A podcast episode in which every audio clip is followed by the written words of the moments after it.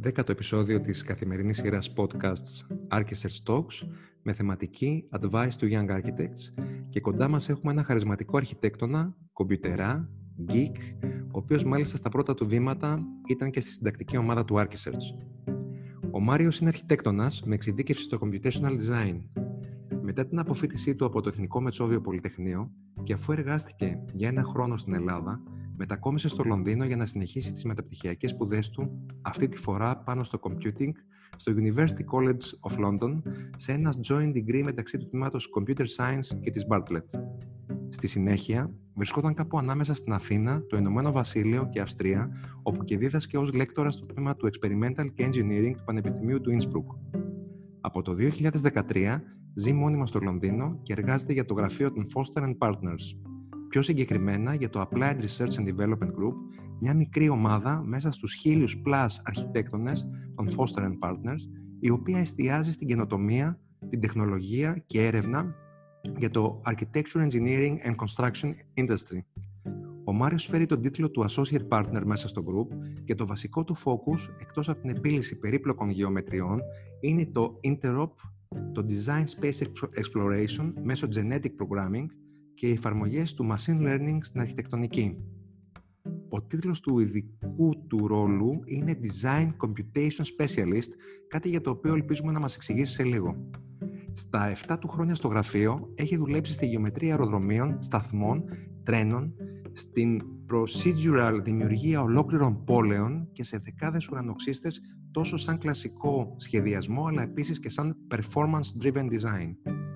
Παράλληλα, με τη θέση του στους Foster Partners, ο Μάριος διδάσκει εκτενώς στο Ηνωμένο Βασίλειο σε σχολές όπως η Bartlett και η Architectural Association, το Πανεπιστήμιο του Manchester, Southbank, Westminster και άλλα, όπου προσπαθεί να ενσωματώσει το computational design στην παιδαγωγική διαδικασία όχι μόνο σαν εργαλείο, αλλά και σαν γενικότερο τρόπο σκέψης. Το ερευνητικό του έργο έχει δημοσιευτεί εκτενώς σε peer-reviewed συνέδρια και επιστημονικά journals με θεματική το computational design. Η δουλειά του επάνω στο generative design έχει εκτεθεί διεθνώς, καθώς και έχει παρουσιαστεί μέσω διαλέξεων εκτενών στην Ευρώπη, τη Βόρεια Αμερική και την Ασία. Η συζήτηση αυτή γίνεται με αφορμή τα Archisearch Portfolio Reviews, στα οποία συμμετέχει ως reviewer και μέντορας και θα βοηθήσει με την εμπειρία του νέους επαγγελματίες αρχιτέκτονες και designers, οι οποίοι αναζητούν κάποια κατεύθυνση για την επαγγελματική τους πορεία ή και τα μεταπτυχιακά τους. Κυρίες και κύριοι, καλωσορίζουμε τον Μάριο Τσιλιάκο από τους Foster Partners. Μάρια, καλησπέρα. Καλησπέρα για από μένα, Βασίλη. Ευχαριστώ πάρα πολύ για την πρόσκληση στα Architects Portfolio Reviews και συγχαρητήρια για ακόμη μια φορά επειδή διοργανώνεις κάτι το οποίο είναι ahead of the curve. Η αλήθεια είναι το πρώτο πράγμα που ένιωσα όταν μου πρωτοανέφερες το concept ήταν μάλλον ζήλια σκέφτηκα γιατί να μην υπάρχουν τέτοια initiatives όταν ήμουν εγώ φοιτητής. Αλλά καλό, καλό αργά παρά ποτέ που λένε. Σε ευχαριστούμε πάρα, πάρα πολλά κούντος και ευχαριστώ και πάλι για την πρόσκληση. Εμείς. Λοιπόν, ξεκινάμε. Πώς είναι να δουλεύεις σε ένα τόσο μεγάλο γραφείο όπως η Foster Partners? Η Foster Partners είναι ένα πάρα πολύ καλό σχολείο θα έλεγα. Καλό σχολείο γιατί σε, μόνο σε γραφεία τέτοιου μεγέθους σου δίνει τη δυνατότητα ουσιαστικά να δουλέψεις σε project τεράστιας κλίμακας και τεράστιας διάρκειας και με πολύ μεγάλες σχεδιαστικές ομάδες.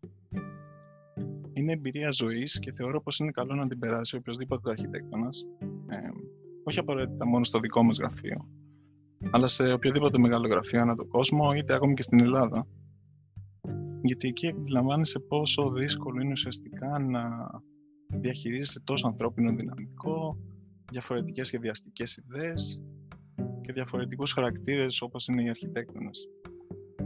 Ε, το άλλο σημαντικό στοιχείο ε, του γραφείου μας, στο οποίο θέλω να αναφερθώ, είναι ότι οι εγκαταστάσεις μας και τα resources που έχουμε στη διάθεσή μας, όπως γνωρίζεις και εσύ, που μας επισκέφτηκες πέρσι στα headquarters μας στο Λονδίνο, ε, είναι καταπληκτικά. Οπότε ο αρχιτέκτονας κάνει focus μόνο στην παραγωγική διαδικασία και στο creative χαρακτήρα της δουλειάς μας και σε τίποτα άλλο. Πολύ ωραία. Ποιος είναι ο ρόλος του Applied Research and Development Group μέσα στο γραφείο; Το Applied R&D είναι το το group στο οποίο ανήκω ουσιαστικά και είναι αυτό που θα λέγαμε το technology group του γραφείου.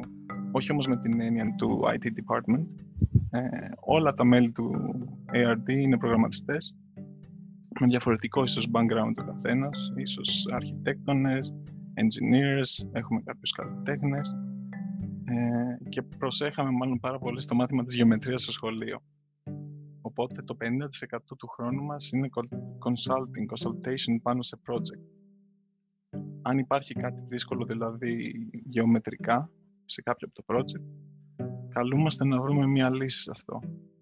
Και αυτό γενικά στα αγγλικά ονομάζεται problem solving και βασικό μας εργαλείο για την επίλυση των προβλημάτων είναι ο κώδικας, ο προγραμματισμός.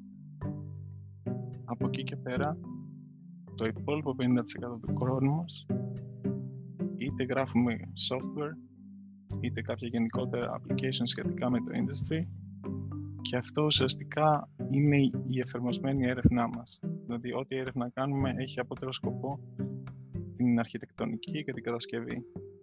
Αυτή η έρευνα τώρα μπορεί να έχει διάφορες επεκτάσεις όπως αντιλαμβάνεσαι. Μπορεί να έχει σχέση με το VR και το AR, μπορεί να έχει σχέση με high performance computing, generative design και φυσικά αυτό που είναι και πολύ της μόδας στο τελευταίο καιρό, το machine learning, το AI που λένε πάρα πολύ, ε, το οποίο μας ενδιαφέρει πάρα πολύ σαν concept και σαν εφαρμογή του στην αρχιτεκτονική και στο design. Τι σημαίνει ακριβώς να είσαι computational designer? Εσένα αυτός είναι ο ρόλος σου; Γενικά ο ρόλος computational designer είναι πάρα πολύ, θα λέγαμε, hot σαν ορολογία τα τελευταία χρόνια ειδικά. Ε, και γενικά υπάρχει μια, υπάρχει μια σύγχυση σχετικά με τι είναι αυτό. Για μένα, ο computational designer δεν είναι κάποιος που έχει απλά κάποια technical skills, δηλαδή ότι είναι καλός σε κάποιο software. Και προφανώς δεν έχει καμία σχέση με το building information modeling. Κάποιοι το μπερδεύουν αυτό. Ε, υπάρχουν άλλοι ρόλοι σχετικά με αυτό. Το computational design έχει να κάνει με ένα συγκεκριμένο τρόπο σκέψης με απότερο σκοπό, όπως είπα και προηγουμένως, το problem solving.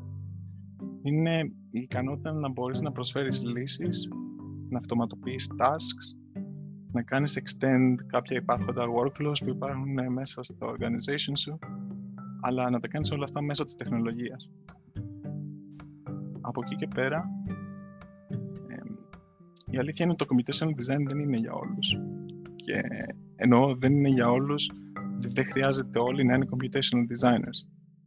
Ένα γραφείο, και όπως και το δικό μας, πρέπει να διατηρεί ισορροπίες μεταξύ στους computational designers τους, μεταξύ στους των designer ή των άλλων disciplines που κάνουν support τα σχεδιαστικά groups. Τώρα όσον αφορά το δικό μου ρόλο, ε, θα έλεγα ότι είναι λίγο διαφορετικός υπό την έννοια ε, του computational designer γιατί εγώ ουσιαστικά θα πρέπει να χτίσω τα workflows πάνω στα οποία θα μπορέσουν με τη σειρά τους οι computation designers του γραφείου να πατήσουν και να πραγματοποιήσουν ένα project. Η βασική διαφορά είναι ότι ο computation designer ε, είναι πάντα μέλος μιας σχεδιαστικής ομάδας, μιας ομάδας που κάνει ένα project μέσα στο γραφείο. Και αυτό γίνεται από την αρχή μέχρι το τέλος του έργου. Στην ουσία χρησιμοποιεί την εξειδίκευσή του και προσφέρει added value στην σχεδιαστική ομάδα. Από την άλλη, ο ρόλος του Computation Design Specialist, που, θα είναι, που είναι μάλλον αυτό που κάνω εγώ, είναι να είναι μέλος μιας τεχνολογικής ομάδας, η οποία κάνει span σε όλο το γραφείο, είναι office-wide δηλαδή, και συνεργάζεται με πάρα πολλά project την ίδια στιγμή. Επίσης, η ιδιοποιώς διαφορά είναι να αναφιερώνει χρόνο σε research and development και κατά συνέπεια σε software development. Ε, Μαρία, εσύ πότε αποφάσισες και πώς επέλεξες το αντικείμενο με το οποίο τελικά ασχολήθηκες; Νομίζω ότι το αποφάσισα στο τέταρτο έτος της σχολής, στο Εθνικό Μετσόβιο Πολυτεχνείο, ε, γιατί κατάλαβα ότι μάλλον αυτό που μου αρέσει πιο πολύ από την αρχιτεκτονική είναι η γεωμετρία και πώς η γεωμετρία μπορεί να αναλυθεί σε αριθμούς. Εκείνη την εποχή άρχισα να πειραματίζω με, με κάποια εργαλεία που είχαν βγει όπως το Grasshopper, η RhinoScript κατάλαβα ότι μέσα από τον κώδικα μπορούσα ουσιαστικά να κάνω design. Οπότε κάπου, εκεί ήταν η στιγμή που αποφάσισα ότι μάλλον θέλω να ακολουθήσω ένα μεταπτυχιακό που να είναι λίγο διαφορετικό από ένα συμβατικό μεταπτυχιακό design. Πολύ ενδιαφέρον. Είχες φυσικά και την κλίση. Είχες και το ταλέντο. Είμαι πρόσεχα στο, στη γεωμετρία στο σχολείο. Έτσι, αντιθέτως με μένα. Ε, πώς μπορεί κάποιος που μόλις τελείωσε τις σπουδές του να ακολουθήσει μια παρόμοια πορεία στο computational design? Νομίζω πλέον τα πράγματα είναι πολύ πιο εύκολα από το, το τέταρτο έτος της σχολής στη δική μου. Ε, και στην Ελλάδα και πολύ περισσότερο στο εξωτερικό. Γιατί το computational design είναι πλέον μέρος του curriculum, δηλαδή μέρος της εκπαιδευτικής διαδικασίας. Σχεδόν σε όλες τις σχολές αρχιτεκτονικής.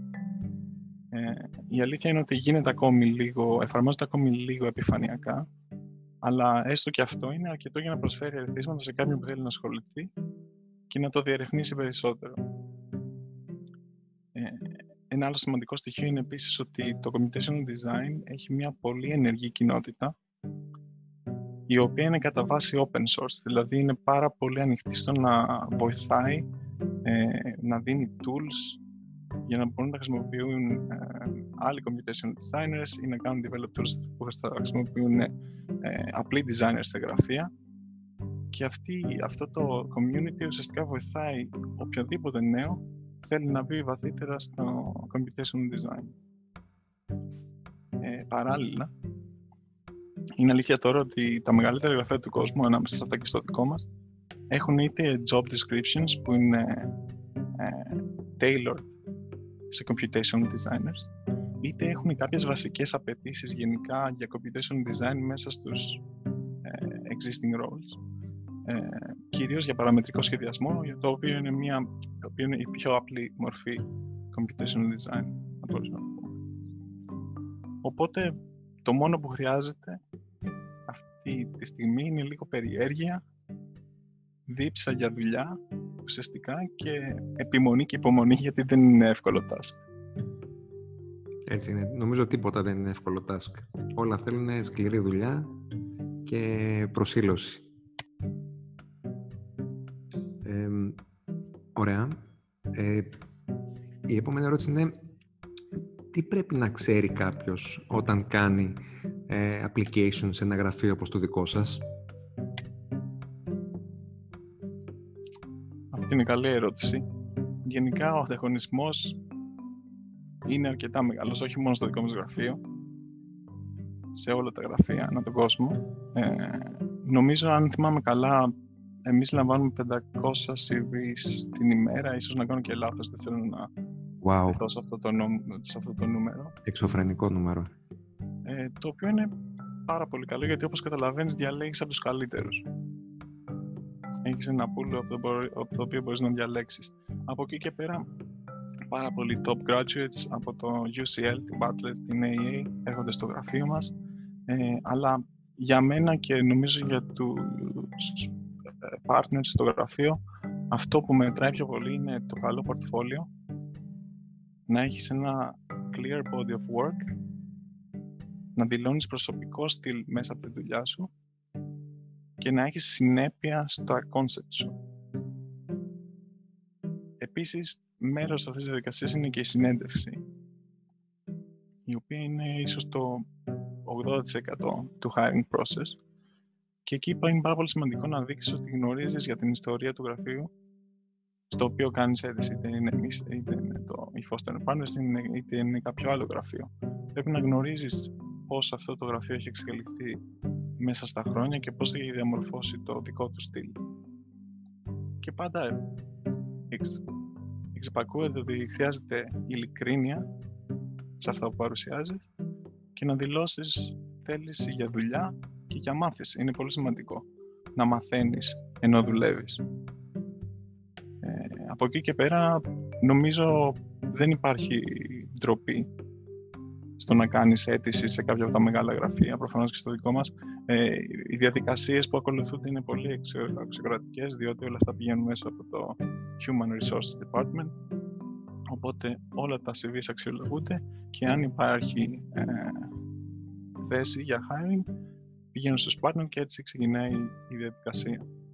Οπότε, κάντε αίτηση. Τέλεια.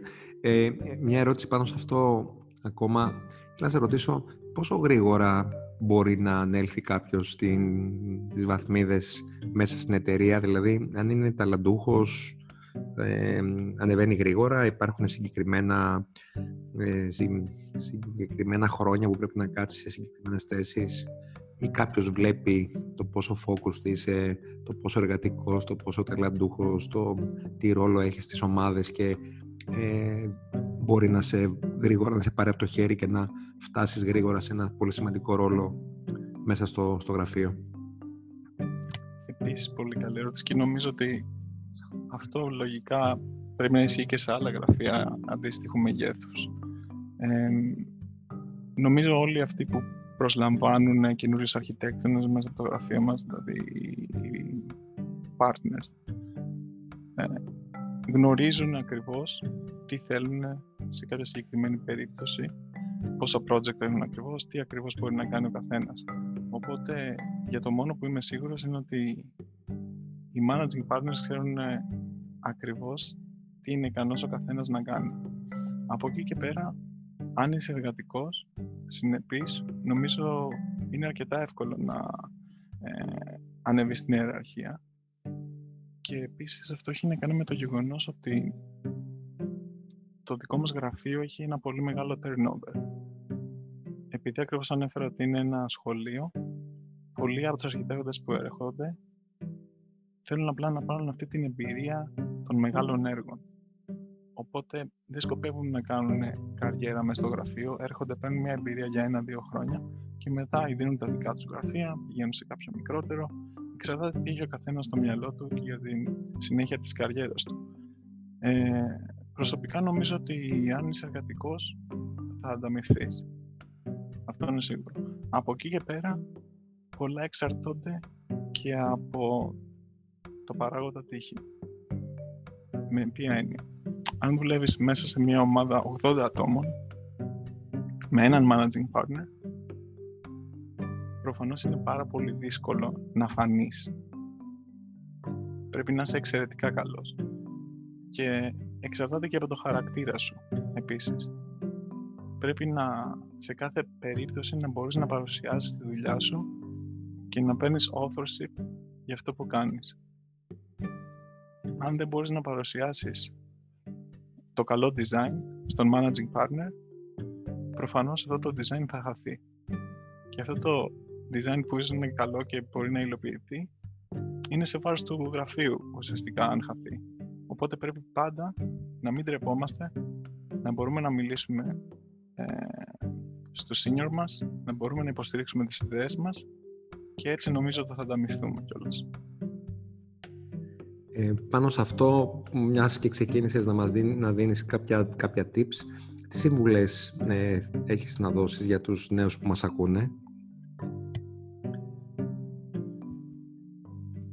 Αν είστε ακόμη στη σχολή, θα έλεγα να είστε όσο πιο creative γίνεται στα χρόνια που είσαστε ακόμη στο πανεπιστήμιο.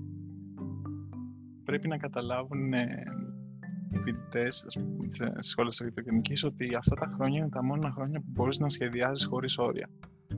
Μπορείς να κάνεις ό,τι πιο τρελό σου κατέβει στο κεφάλι, για παράδειγμα. Δεν χρειάζεται ούτε το κτίριό σου να στέκεται, ούτε να ζουν άνθρωποι μέσα, ούτε τίποτα. Θα έχεις χρόνο μετά να χτίσεις πάρα πολλά κτίρια.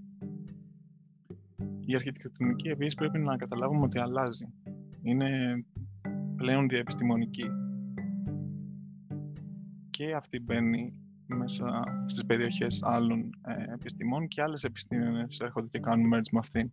Οπότε πρέπει να μην είμαστε narrow-minded και πρέπει να σκεφτόμαστε συνεχώς out of the box. Ε, επίσης, δυστυχώς ή ευτυχώς, ε, χρειάζεται πάρα πολύ σκληρή δουλειά, οπότε you have to make peace with it. Το επάγγελμα που επιλέξαμε μας υποχρεώ, όχι υποχρεώνει, μας υποχρεώνει ας το πούμε να δουλεύουμε πάρα πολύ σκληρά, αλλά νομίζω αυτό είναι και το μέρος της ομορφιάς του. Πολύ σωστά. Οι, ποιες, ποιες είναι οι πραγματικές ανάγκες και απαιτήσεις της σημερινής κοινωνίας και ποιες οι μελλοντικές φιλοδοξίες, κατά τη γνώμη σου, στις, το, στις οποίες στοχεύει η αρχιτεκτονική, ιδίως και μετά από τις δύσκολες και περίεργες συνθήκες που βιώνουμε; Αυτό είναι κάτι που συζητιέται πάρα πολύ αυτή τη στιγμή και ειδικά μέσα στο γραφείο. Σίγουρα η κατάσταση που όλοι μας βρισκόμαστε θα αλλάξει ριζικά τα δεδομένα του σχεδιασμού διάβασα πριν από μερικές εβδομάδες ότι το πιο αποτελεσματικό φάρμακο, ε, έλεγε κάποιος ενάντια στον ιό, αυτή τη στιγμή λέει προέρχεται από τους αρχιτέκτονες. Ε, και αυτό λέει είναι τα σπίτια μας. Γιατί προφανώς ξαναγκαζόμαστε να μένουμε μέσα στο σπίτι. Νομίζω είχαμε ε, ξεχάσει πώς είναι να μένεις στο σπίτι. Ακριβώς. Ε, καταλαβαίνουμε με βάση αυτή τη φράση πόσο σημαντικό θα είναι πλέον να βρισκόμαστε σε χώρους οι οποίοι θα είναι ευχάριστοι όχι μόνο σαν comfort, σαν βιοκλιματικό comfort, αλλά πολύ περισσότερο αισθητικά. Γιατί αν αναλογιστείς ότι περνάς 23 ώρες την ημέρα μέσα σε έναν χώρο ή σε μερικούς χώρους και πολύ περισσότερο τώρα που αυτός ο χώρος είναι πλέον και το γραφείο σου, δηλαδή εργάζεσαι εκεί, θα πρέπει οπωσδήποτε αυτός ο χώρος να είναι και λειτουργικός, αλλά και να σε εκφράζει. Σε σχέση με τον εργασιακό χώρο, το, το work from home πλέον έχει γίνει το norm. Και γι' αυτό το λόγο νομίζω θα πρέπει να σκεφτούμε για το embedded intelligence των σπιτιών μας και κατά συνέπεια των γραφειακών μας χώρων όταν επιστρέψουμε στις δουλειές μας. Ε, γι' αυτό νομίζω ότι είναι πάρα πολύ σημαντικό ε, κάποια integrated IoT devices, δηλαδή Internet of Things, ε, μετρητές ε, υγρασίας, ε, θερμότητας, ε, occupancy, αυτές οι συσκευές θα γίνουν απαραίτητες και πρέπει να γίνουν integrated μέσα στο σχεδιασμό. Ε, και για να πω και την καθαρά αλήθεια, δεν θα μου έκανε εντύπωση αν και τα επόμενα, τα επόμενα χρόνια μήπως θεσμοθετούνταν κιόλας. Δηλαδή, καινούριες κατασκευές θα πρέπει να έχουν integrated IoT devices. Θα μπορεί να γίνεται monitor ε, το comfort του χώρου πόσα άτομα δουλεύουν, αν υπάρχει αρκετό οξυγόνο, ποια είναι τα carbon levels. Όλα αυτά νομίζω πλέον θα είναι πάρα πολύ σημαντικά και κυρίως μετά από αυτή την κατάσταση και σε σχέση με το awareness που δημιουργήθηκε από αυτόν τον ιό. Μπορείς να μας περιγράψεις με αφορμή αυτό που είπες, αν, αν μπορείς, ε, ένα τέτοιο περιβάλλον, δηλαδή πώς θα είναι ένα διασυνδεδεμένο σπίτι ή ένα διασυνδεδεμένο γραφείο αν το έχεις οραματιστεί, ας πούμε, από το τι γίνεται πριν φτάσουμε, να μας δώσει λίγο ένα, να μας φτιάξει ένα-δύο σενάρια, αν, αν το έχεις. Νομίζω ότι η πιο απλή εφαρμογή αυτού είναι να έχεις ένα iPad. Ε, αυτό το iPad θα συνδέεται με κάποιες συσκευές, οι οποίες είναι μετρητές ουσιαστικά. Ε, μπορείς να έχεις και thermal cameras, ας πούμε, και μερικούς ε, ανοιχνευτές κινήσεως.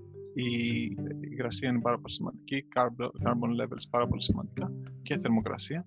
Και όλο αυτό θα μπορεί να σου δείχνει ποιο σημείο του σπιτιού σου ανά πάσα στιγμή είναι το καλύτερο για να μπορείς να πας να διαβάσεις ένα βιβλίο, για να, πεις, για να πιεις το ακρασί σου, για να δουλέψεις. Δηλαδή, αν εγώ τώρα, όπως καλή ώρα, κάθομαι στο γραφείο μου, μάλλον αυτό το σύστημα θα μου δείχνει ότι κοντά στο γραφείο μου έχει πάρα πολύ μεγάλη θερμοκρασία αυτή τη στιγμή, γιατί κάθομαι πολλές ώρες και μάλλον πρέπει να κουνηθώ να πάω σε κάποιον άλλο χώρο. Δηλαδή, ουσιαστικά το σπίτι, η αρχιτεκτονική, τα special qualities πλέον θα γίνονται inform από αυτές τις συσκευές, γιατί όχι μόνο θα κάνουν suggestions, αλλά αυτά τα data θα μπορούμε να τα χρησιμοποιήσουμε ώστε να σχεδιάσουμε καλύτερα στο μέλλον. Δεν ξέρω αν ναι, ναι. απάντησα ναι. περίπου, αλλά νομίζω η πιο απλή μορφή θα ήταν ένα tablet ναι, ναι. που ελέγχει όλες τις συσκευές. Ok. Okay. Got it. ένα γραφείο που ασχολείται κατά βάση με αρχιτεκτονική σύνθεση, εννοώντας εδώ τη δημιουργία ενός κτηρίου από το μηδέν και αναζητεί ένα νέο συνεργάτη. Αλλά ακόμα δεν υπάρχει τέτοιου τύπου προσωπικό υλοποιημένο έργο του υποψηφίου. Πώς αξιολογείται η καταλληλότητά του; Εντάξει, να σου πω καθαρά αλήθεια για το γραφείο να σε ρωτήσω, δικό μας. Ναι. Και, και επίσης εδώ, ε, να σε ρωτήσω με τι, με τι κριτήρια γίνεται η επιλογή ενός νέου αρχιτέκτονα στο γραφείο σας; Και ποια κατά τη γνώμη σου είναι τα απαραίτητα και πιο σημαντικά προσόντα που θα το ξεχωρίσουν και θα σας κεντρήσουν το ενδιαφέρον; Ναι, αυτό είναι πολύ σημαντικό ενός νέου αρχιτέκτονα γιατί και το γραφείο μας δεν έχει τόσο μεγάλη σημασία το υλοποιημένο έργο εκτός αν υπάρχει κάποια θέση πολύ συγκεκριμένη για ένα senior άτομο που πρέπει να πάει on site για κάποια από τα projects μας που είναι σε κατασκευή. Ε, για τους νέους αρχιτέκτονες δεν υπάρχει κανένας λόγος να έχουν χτίσει κάτι. Η αξιολόγηση γίνεται ε, καθαρά με βάση το design output που έχουν στο portfolio τους. Επίσης ένα άλλο πολύ σημαντικό στοιχείο είναι και τα technical skills που έχουν. Εδώ έρχεται και το computational design να παίξει κάποιο ρόλο. Δηλαδή υπάρχουν αρκετά τμήματα στο γραφείο που έχουν αντιληφθεί την δύναμη και το added value που προσφέρει κάποιος να μπορεί ας πούμε, να ε, δημιουργήσει πιο γρήγορα πράγματα, να αυτοματοποιήσει pipelines και ζητάνε μέσα από τα βιογραφικά να δουν κάποια skills τα οποία θα επιτρέψουν στους, ε, στους νέους αρχιτέκτες που κάνουν join να βοηθήσουν πολύ περισσότερο τις ομάδες. Οπότε, technical skills και design output είναι τα βασικά αλλά θα έλεγα με πολύ μεγαλύτερη ε, ε, βαρύτητα στο design output. Ε, γνωρίζω προσωπικά άτομα στο γραφείο που ε, η πρόσληψή τους έγινε μόνο για το γεγονός ότι μπορούσαν να σκιτσάρουν πάρα πολύ καλά. Πρέπει να καταλάβουμε ότι αυτή, αυτό το organization είναι τόσο μεγάλο που μπορεί να βρει πολύ εύκολα καθένας σε τι είναι καλός και να, το να τον αξιοποιήσει ε, σε αυτό το τομέα. Οπότε κανένας δεν πάει χαμένος. Παρ' όλα αυτά, ναι, ναι. ναι. Παρ' όλα αυτά, νομίζω το βασικό στοιχείο και αυτό που κοιτάω εγώ σε όλες τις ε, φορές που είμαι μέρος κάποιας διαδικασίας πρόληψης, πρόσληψης είναι η συνέπεια στον σχεδιασμό. Δηλαδή, να μπορείς να επιδείξεις ότι το design αυτό που βλέπω στο portfolio και που βλέπει ο senior partner στο portfolio είναι ένα design 100% δικό σου. Και ότι έχεις μια συνέπεια σε όλα τα design που έχεις κάνει. Αυτό νομίζω είναι το πιο βασικό στοιχείο. Να μπορείς να επιδείξεις ότι έχεις μια γλώσσα σχεδιασμού. Πολύ ενδιαφέρον. Ε, πολλοί μας ρωτάνε αν είναι σημαντικότερο εφόδιο η κατάκτηση ενός μεταπτυχιακού προγράμματος ή η επαγγελματική εμπειρία σε ένα αρχιτεκτονικό γραφείο και τι είναι καλύτερο να επιλέξουν κάποιο μεγάλο γραφείο, κάποιο μικρότερο που πιθανά θα ε, εμπλακούν στο πρόσθεση σε πολύ περισσότερες θέσεις και ε, δραστηριότητες; Τι έχεις, τι μπορείς να μας πεις γι' αυτό; Και τα δύο είναι πολύ σημαντικά αλλά προσωπικά, και αυτή είναι η προσωπική μου άποψη, πιστεύω ότι το μεταπτυχιακό έχει, σε αυτή την, έχει μια μεγαλύτερη βαρύτητα. Ε, όχι απαραίτητα ότι θα βρεις καλύτερη δουλειά αν κάνεις μεταπτυχιακό σε ένα Ivy League school. Ε, σε καμία περίπτωση. Ε, σίγουρα θα έχεις κάποια παραπάνω connections, ε, το οποίο μετράει. Αλλά από ό,τι βλέπω η αγορά, στην αγορά εργασίας η επιτυχία εξαρτάται μόνο από το body of work που έχεις. Γι' αυτό νομίζω ότι κάνοντας ένα μεταπτυχιακό μπορείς να σχεδιάζεις χωρίς τους περιορισμούς της κατασκευής ή των οικονομικών ή του πελάτη που θέλει να ρίξει το κόστος. Και θα σου προσφέρει πολύ περισσότερα σε έναν αντίστοιχο χρόνο, από έναν αντίστοιχο χρόνο που έχει σε ένα γραφείο. Όχι σε εμπειρία που θα χρησιμοποιήσει το industry, αλλά θα στα προσφέρει σε ποιότητα σχεδιασμού. Επίσης, όπως και στη δική μου περίπτωση για παράδειγμα, το μεταπτυχιακό μπορεί να είναι άσχετο με την αρχιτεκτονική. Ε, μπορεί να είναι μεταπτυχιακό σε μουσική, μπορεί να είναι σε finance, ε, μπορεί να είναι σε data science, το οποίο μπορεί μετά εσύ να κάνεις integrate μέσα στο σχεδιασμό σου. Οπότε θα έλεγα ότι κάνοντας ένα μεταπτυχιακό, ειδικά μετά το πανεπιστήμιο, ειδικά μετά από ένα χρόνο δουλειάς, ε, βοηθάει πάρα πολύ να κατασταλάξεις σαν designer. Θα σου δώσει κάποια εργαλεία, θα σε κάνει introduce στην έρευνα και μετά θα έχεις όλο το χρόνο μπροστά σου να δουλέψεις σε μικρά γραφεία, σε μεγάλα γραφεία. Τώρα, αν πρέπει να κάνεις join ένα μικρό γραφείο ή ένα μεγάλο ή ένα μεσαίας κλίμακας, αυτό εξαρτάται, με, εξαρτάται από, τον, από το χαρακτήρα του καθενός. Ε, σίγουρα, αν κάνεις join ένα μεγάλο γραφείο, επειδή οι απαιτήσεις είναι πάρα πολύ μεγάλες, θα έλεγα ότι το κάνεις as soon as possible. Δηλαδή, με το που τελειώσεις σπουδές σου, να πάρεις αυτή την εμπειρία και να μπορέσεις μετά αυτή την εμπειρία να τη χρησιμοποιήσεις στο δικό σου practice ε, ή σε κάποιο άλλο μικρότερο practice γιατί κακά τα ψέματα μπορείς να βρεις πάρα πολλά γραφεία για να κάνεις π.χ. κατοικίες αλλά σε πόσα γραφεία μπορείς να κάνεις αεροδρόμιο Σωστά, έχεις πολύ δίκιο. Η κλίμακα είναι τεράστια στο γραφείο που είσαι, τα έργα, η πληθώρα των έργων, οι πελάτες είναι... Θα, θα παίρνουν δεν ξέρω πόσα χρόνια μέχρι να κατάφερνες να κάνεις land αντίστοιχους πελάτες εσύ ή οποιοδήποτε αρχιτέκτονας, ανεξάρτητα με το ταλέντο. Γιατί είναι ένα established ε, γραφείο. Προφανώς και είναι πριν από δύο χρόνια κλείσαμε τα 50 χρόνια. Είναι 50 χρόνια γραφείο, μισός αιώνας. Παίρνει πολύ χρόνο, είναι αλήθεια. Τα κατοστήσετε λοιπόν. Ε, ε, πάνω σε αυτό, ε, έτσι μια ερώτηση out of the blue. Ε, ποιο είναι το legacy που αφήνει το γραφείο και υπάρχει επόμενη μέρα, λέει τι γίνεται, πώς, πώς λειτουργεί το γραφείο, λειτουργεί φαντάζομαι πρέπει να λειτουργεί σίγουρα με board of directors, χωρίς τον Foster να είναι παρόν, πανταχού παρόν σε όλα τα έργα, δηλαδή ενώ έχει, πώς θα είναι η επόμενη μέρα, ενώ η διαδοχή, η μετά Foster εποχή, έχει, έχει προβλεφθεί κάτι τέτοιο; Ε, αυτό... Αν έχεις εικόνα, sorry. Δυστυχώς, για αυτό το πράγμα δεν έχω εικόνα. Όπως καταλαβαίνεις όμως, είναι μια ε, εταιρεία που βασίζεται σε ένα ιεραρχικό μοντέλο, όπως και κάθε εταιρεία η οποία είναι παραπάνω από χιλιά άτομα νομίζω. Πρέπει να υπάρχει μια ιεραρχία ώστε να μπορεί αυτή η εταιρεία να λειτουργεί κανονικά. Έτσι ε, ο Νόρμαν είναι, από όσο γνωρίζω, πάρα πολύ involved σε πάρα πολλά project ακόμη και νομίζω ότι θα είναι και για πολλά ακόμη χρόνια. Ε, είναι τρομερός χαρακτήρας και influ- τελείως influential, δηλαδή έχει αυτό το ιδιαίτερο πράγμα που σε τραβάει πάνω του.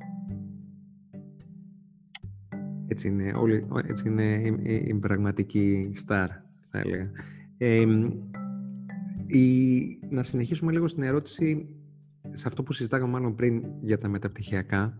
Θέλω να σε ρωτήσω, ε, καταρχάς, μια ερώτηση ήταν που κατά, από ό,τι κατάλαβα συστήνεις ε, να, μετά τις σπουδές να συνεχίσουν για το μεταπτυχιακό όσο ακόμα υπάρχει αυτή η δημιουργική ελευθερία ε, και η, πιθανά και μια αθότητα και μετά να κάνουν join κάποιο γραφείο γιατί πολλοί λένε ακούσαμε και την άποψη του να αποφοιτήσεις, να πας να κάνεις πρακτική σε κάποιο γραφείο και μετά να κάνεις το μεταπτυχιακό, όντας πιθανά πιο όριμος να επιλέξεις αυτό που θέλεις να κάνεις.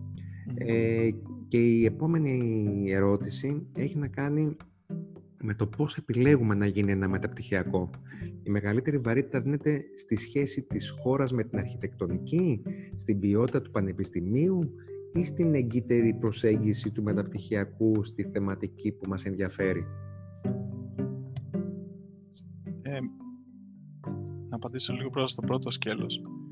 Ε, νομίζω ότι εξαρτάται, δηλαδή αν έχεις σπουδάσει στην Ελλάδα, οι σπουδές είναι πέντε χρόνια στα ιδρύματά μας.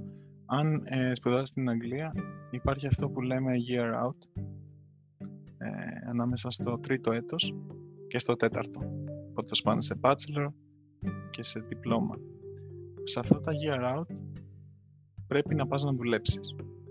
Οπότε εγώ όντας λίγο ε, βρετανοποιημένος αυτή τη στιγμή σκέφτομαι ότι οποιοδήποτε τελειώνει το διπλώμα του ήδη έχει κάνει κάποια πρακτική. Οπότε και εγώ θεωρώ ότι υπάρχει ένα merit στο να δουλέψεις πριν κάνεις μεταπτυχιακό. Διότι όπως αναφέρουν και άλλοι, ε, μπορεί να βρεις κάτι που σε ενδιαφέρει περισσότερο. Στην δική μου περίπτωση, προερχόμενος από το Εθνικό Μετσόβιο Πολυτεχνείο, δεν είχα αυτή τη ε, δυνατότητα καθότι οι σπουδές ήταν συνεχόμενες. Οπότε εγώ αντιλήφθηκα ότι ήθελα να κάνω ένα συγκεκριμένο μεταπτυχιακό στο τέταρτο έτος. Από εκεί και πέρα έμεινε άλλο ένα χρόνο για να δουλέψω και μετά έφυγα. Τώρα, όσον αφορά ε, πώς επιλέγουμε ένα μεταπτυχιακό.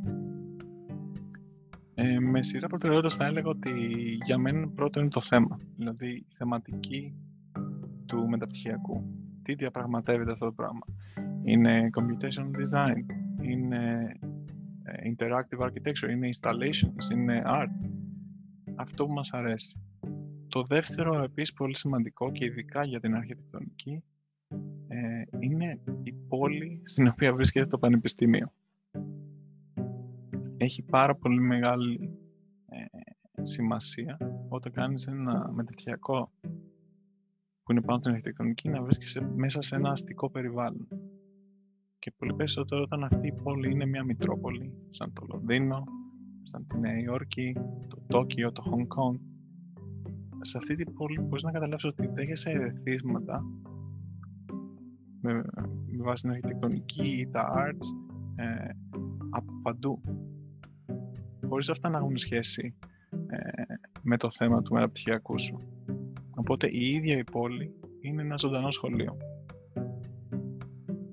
Ε, σαν τρίτο θα έβαζα το faculty του μεταπτυχιακού. Τώρα αυτό είναι λίγο δύσκολο να το επιβεβαιώσεις, δηλαδή ποιος διδάσκει αλλά νομίζω ότι πλέον και όλα είναι ε, στο ίντερνετ, όλα είναι ελεύθερα, δεν μπορείς να καταλάβεις ποιοι διδάσκουν, τι διδάσκουν. Οπότε το faculty, να έχεις ένα καλό faculty, νομίζω είναι πάρα πολύ σημαντικό, άσχετο αν το θέμα μπορεί να μην σε αντιπροσωπεύει τελείως. Νομίζω θα έβαζα την ποιότητα του πανεπιστημίου και τη σχέση της χώρας με την αρχιτεκτονική ε, μάλλον προς το τέλος. Δηλαδή μπορεί κάποιο πανεπιστήμιο να είναι τρομερό σαν overall rating, αλλά τα μεταπτυχιακά της αρχιτεκτονικής του να είναι λίγο πιο συντηρητικά, ας το πούμε. Εγώ δεν θα το επέλεγα αυτό το πανεπιστήμιο, προσωπικά. Άσχετο το ονοματός. Ε, επίσης, προφανώς, π.χ. η Ιαπωνία έχει μια τρομερή σχέση με την αρχιτεκτονική. Δηλαδή είναι ό,τι βλέπεις στους δρόμους του Τόκιο ή άλλων πόλεων είναι αρχιτεκτονημένο. Αλλά έχει, επειδή είναι και νησί, έχει μια πολύ εσωστρεφή ε, ε, σχέση μέσα στα πανεπιστήμια της. Είναι πάρα πολλοί παράμετροι. Αλλά το θέμα είναι το βασικό. Και δεύτερη η πόλη. Πάρα πολύ σημαντικό. Ε, είμαστε, σχεδόν φτάσαμε στο τέλος, έχουμε μία ακόμα ερώτηση, αλλά ήθελα να ρωτήσω λίγο, με ενδιαφέρει πάρα πολύ άποψή σου, επειδή έχεις ε, διδάξει, όπως είπαμε πριν, σε αρκετά πανεπιστήμια, κάνεις διαλέξεις και έχεις δει την κουλτούρα σε διεθνή εκπαιδευτικά ιδρύματα. Ε, τι, τι, τι, τι θα άλλαζες ε, στο, στο εκπαιδευτικό σύστημα πιθανά της Ελλάδας ή στο ΕΜΟ που είστε, τι έχεις να προτείνεις, τι θα έφερνες αν σε κάναμε που, λέ, που λέμε ντύν για μια μέρα ας πούμε ή σου λέγαμε έλα εδώ, τι πράγματα θα έφερνες από αυτά που είναι, θεωρούνται best practices και έχουν ενδιαφέρον και έχεις δει ότι δουλεύουν στο ελληνικό πανεπιστήμιο; Ε, εντάξει, εγώ είμαι και λίγο ρομαντικός σχετικά με το Μετσόβιο Πολυτεχνείο, διότι αποφύτησα από εκεί ε, και σε μια, ιδιαίτερα σε μια περίοδο η οποία ήταν λίγο πιο ε, μοντερνιστική, ας το πούμε. Δηλαδή, σαν φιλοσοφία δεν ταιριάζα πάρα πολύ.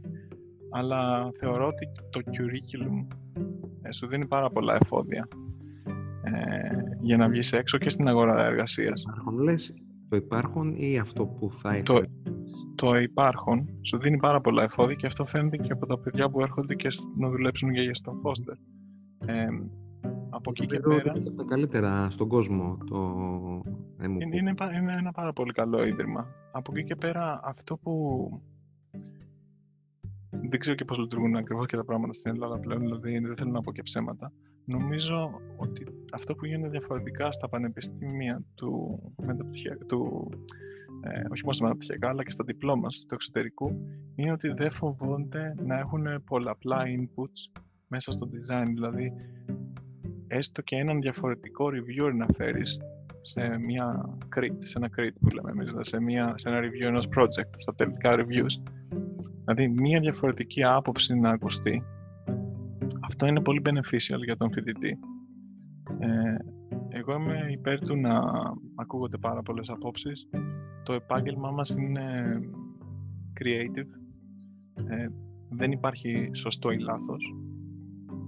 Καλό ή άσχημο, όλα αυτά είναι τελείως υποκειμενικά. Οπότε όσο, πια, όσο πιο πολλά διαφορετικά inputs μπορείς να πάρεις, τόσο καλύτερο για σένα σαν designer. Αν παίρνεις μόνο ένα στοχευμένο input, δεν είναι καλό, προφανώς. Ε, οπότε αυτό, νομίζω ότι το μόνο που θα άλλαζα, με επιφύλαξη γιατί δεν ξέρω τι γίνεται πλέον στην Ελλάδα, ε, είναι να έχουμε πιο πολύ input από διάφορους ε, ανθρώπους στο τομέα.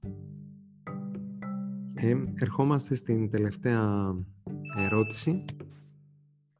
Πώς αντιμετωπίζετε τον ανταγωνισμό και τις αυξανόμενες τεχνολογικές εξελίξεις και απαιτήσεις; Ε, το group μας, σαν technology group, ε, νομίζω είναι ιδανικές συνθήκες για να κάνει flourish, αυτό που λέμε, να αναπτυχθεί. Ε, ο ρόλος μας όντως μέσα σε αυτή την πανδημία έγινε ακόμη πιο σημαντικός γιατί ε, εξαναγκαστήκαμε να ε, κάνουμε implement μια αυτοματοποίηση που έχει να κάνει ε, πάρα πολύ με το remote collaboration. Δηλαδή το να μπορώ εγώ και εσύ να συνεργαζόμαστε ε, σε ένα κοινό περιβάλλον εσύ όντας στην Αθήνα και εγώ στο Λονδίνο. Ε, και αυτό δεν το μην το σκέφτεσαι με μια λογική video call, αλλά σκέψου το ότι είμαστε σε ένα VR environment, σε ένα AR environment. Οπότε κάποια πράγματα που είχαμε στο μυαλό μας με αυτή την ε, κατάσταση τώρα εξαναγκαστήκαμε ή με την καλή έννοια εξαναγκαστήκαμε να τα βάλουμε μπρος σαν ε, ερευνητικά. Ε, από εκεί και πέρα η Foster Partners ήταν πάντα ahead of the curve σε σχέση με τη τεχνολογία. Ε, το group μας είναι σχεδόν 20 χρόνια.